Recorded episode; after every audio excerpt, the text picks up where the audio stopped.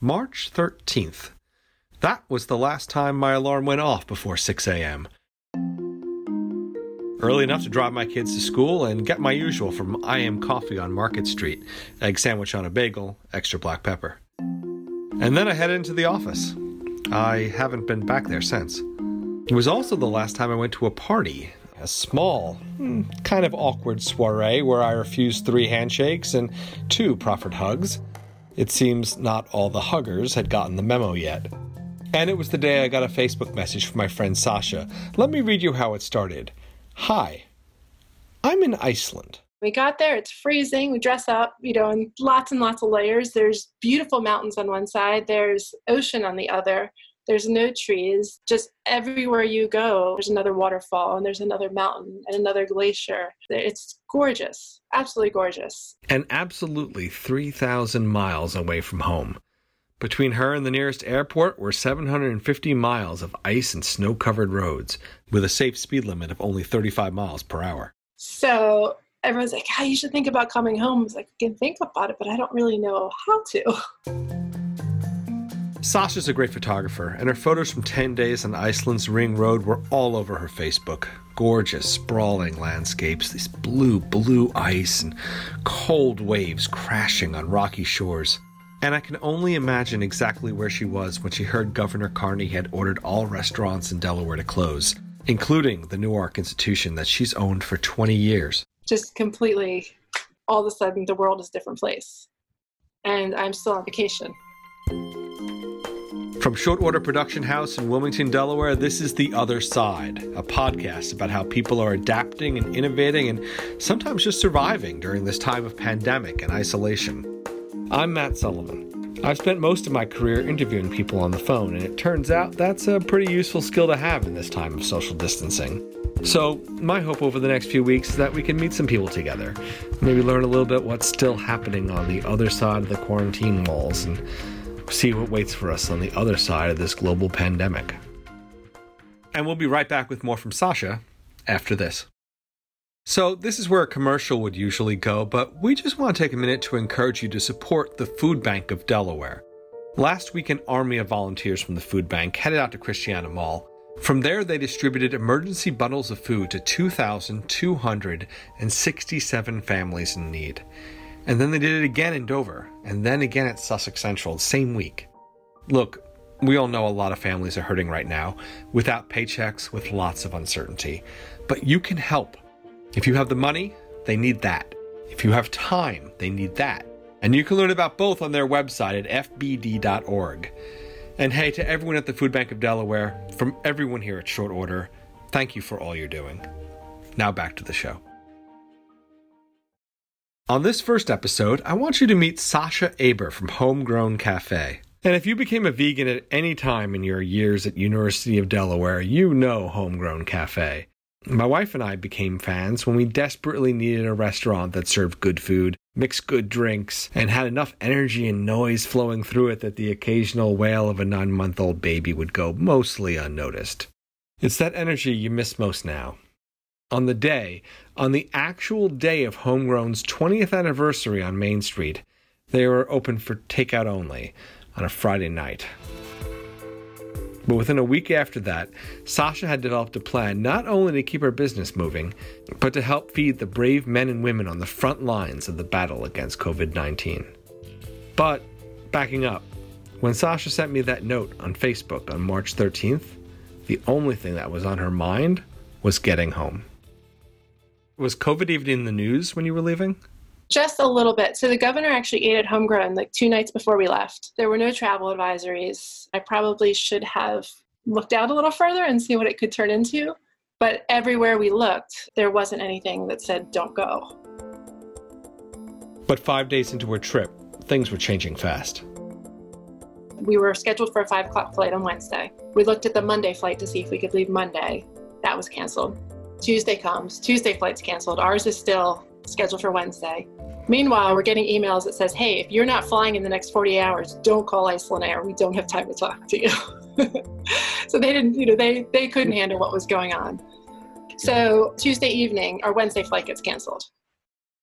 we're like, oh no, what are we doing? we can't get stuck here. You know, I'm thinking about cargo boats. It's the only way to get off of Iceland. I have people I need to get back to. I guess late Tuesday, we got a message that we could fly into New York, the JFK. Sasha did get back to New York, and you remember those stories you saw about huge lines and chaos at American airports? Well, that must have happened on Monday. By Wednesday, the lines were gone, everything was smooth, and she was home, but in quarantine. the shock, like just, um, I mean, it's a, it's a big deal. I was happy to be home and to be on U.S. soil. It's for a good cause. I can't really argue. Was the idea of maybe being infected on your mind? Oh yeah, absolutely, absolutely. I did feel like I could be contaminated, and that's I mean that's a big word for, you know, having it, but just the idea that I I could have it was very interesting and, and unsettling. I remember something else from that party the night of March 13th. I was talking to a couple of friends in the restaurant industry about how all this might be good for them. After a week or two of no school and social distancing, I thought people would be going stir crazy, desperate to see friends and sit at a bar and talk to someone and go out for a bite. Turns out I was exactly right. It never occurred to me that there'd be no restaurants to go to. I was panicked. Definitely panicked. It was hard to be so far away and not be able to help the team. And just figuring out what that looks like. Am I coming back to everything being shut down? We had to temporarily let go 51 people. It's significant. There's this group of people that have been putting their, their lives into the restaurant for a long time, and that's changing. You know, their, their day-to-day lives are changing significantly. I mean, we're back to seeing numbers from when we first opened 20 years ago. So how do we keep the staff that's there employed? How do we keep things safe? What wellness logs do we use? And then just going through all of our essential services and cutting back trash and talking to the landlord and knowing that we're not having money come in to cover everything. And at some point we will. But how do we get from this point to that point? You know, at some point you decide that you're going to do takeout, and I, I guess you got you don't really have any sense of how that's going to go. How did it go? There's business. It's nothing like I said. It's not sustainable. If this is what we were to do forever, we would be out of business. But it's it's a bridge to get from where we were to where we're going to. And then we still don't know what everything's going to be like after. There's going to be a new normal. So when things open back up, can people go to the bar and can they, you know, sit next to their friends and have a have a drink together? Is that are we going to be opening back in pieces? So that's where things were. Sasha's team was at the restaurant recalibrating the menu for takeout. She was at home, alone, in isolation quarantine, worried about everything. And that's when a friend sent her a story about a restaurant in California that was collecting money to feed healthcare workers. She's like, hey, what do you think? And I looked at it and I thought it was brilliant. There's so many people that are going in and they're risking their lives to take care of everybody, and then everybody else is stuck at home feeling helpless. And then the third component is I do have a business that I'm trying to save. So I'll be completely honest, it's, it's helping in three directions. So, what this enabled people to do is purchase food, give a little bit um, of themselves to the healthcare workers. We make it, we bring it, um, I drop it off and coordinate it. It's helping everybody to succeed and feel good. How does it even work? How, how do you like drop off the food? I'm actually not going into the restaurant really at all because I'm trying to keep keep everything separate as much as possible. So I I go to the back of the restaurant, pop my trunk, step back, safe social distancing. They load it. I go to the hospital. I have a liaison, so I call the number of the person that's in the department or overseeing all of the departments. They come out with a cart. I either load it as they step back or they load it as I step back. I've got hand sanitizer, I've got a mask, I've got gloves. So we have that social distancing as well, and then they bring it in. So I'm not going into the hospital. We started the GoFundMe, uh, I guess, two Mondays ago.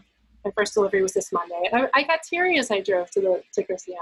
I mean, it's it's just it's so nice to be able to give this food to them and have all the healthcare workers take a break from their day, have food which nourishes you, but have it be bought by people, the public. It's a lot of people telling them how much they care.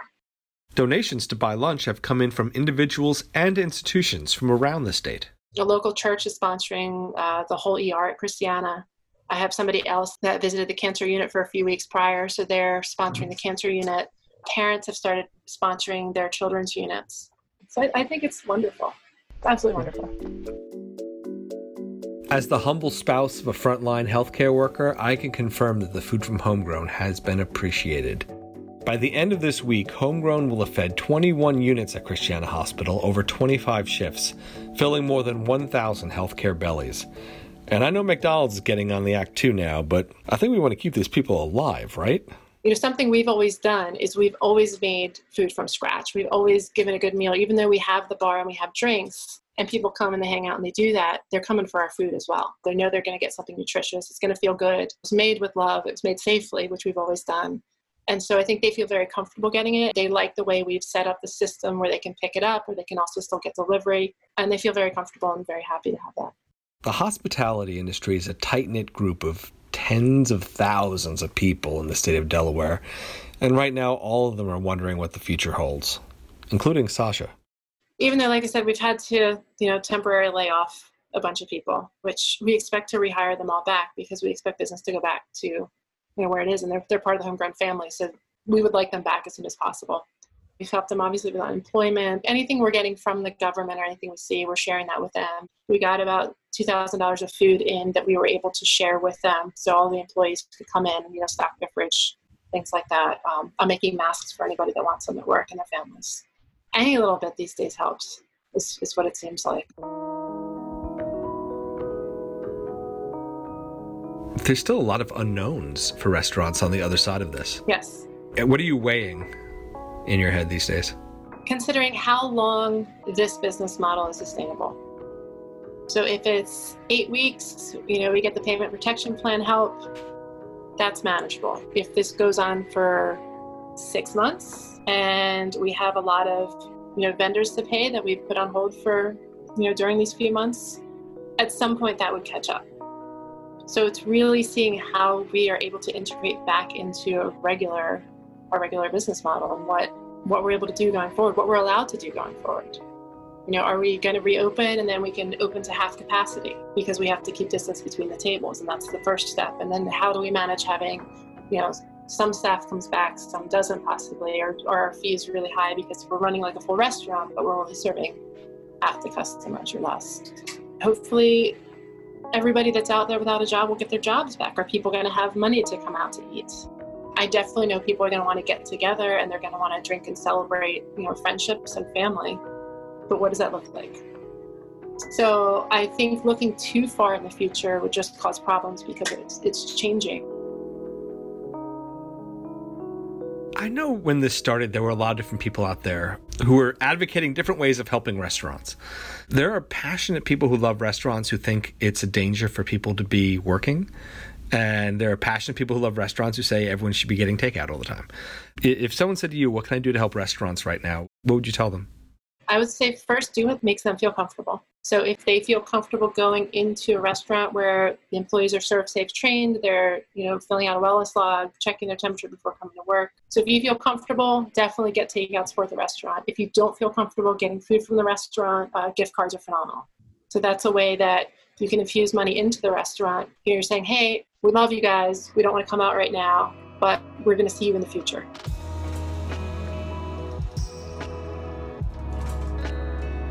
When I spoke with Sasha, it was the first night of Passover, so I couldn't help but ask how she was celebrating with her family. So, Zoom. uh, my uncle actually put together a Seder, and we were talking about, you know, one of the questions is why is this night different than all the other nights? And it was really nice to actually sit at the table with family that we normally wouldn't sit at a table with because everyone's spread out and share the holiday that way. Uh, at the same time, it was, you know, my kids and I sitting at the table and we had the computer there and we had the, the Haggadah was on the iPad and it was very, very different experience uh, than what we're used to. Do you think that the the lessons of Passover have anything to say about our current times? Well, there's definitely the plagues.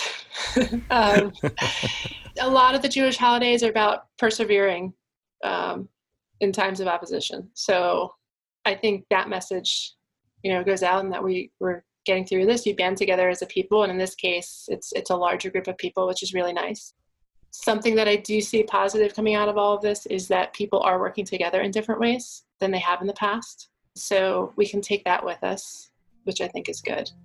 But it's it's definitely it's definitely an interesting holiday to have during this time. You can learn more about the Adopt a Unit program and contribute to the cause at homegrowncafe.com. The Other Side is a project of Short Order Production House and hosted by me, Matt Sullivan. This episode was produced by Alexander Newman and sound mixed by Josh Johnson. Hit subscribe wherever you hit subscribe if you want to hear more voices from the other side. And if you have ideas for other people we should talk to, send us an email. You can find us at otherside at shortorder.co. That's .co, not .com. And another reminder, the website for the Food Bank of Delaware is fbd.org. Check them out. Thanks for listening, and we'll see you next week.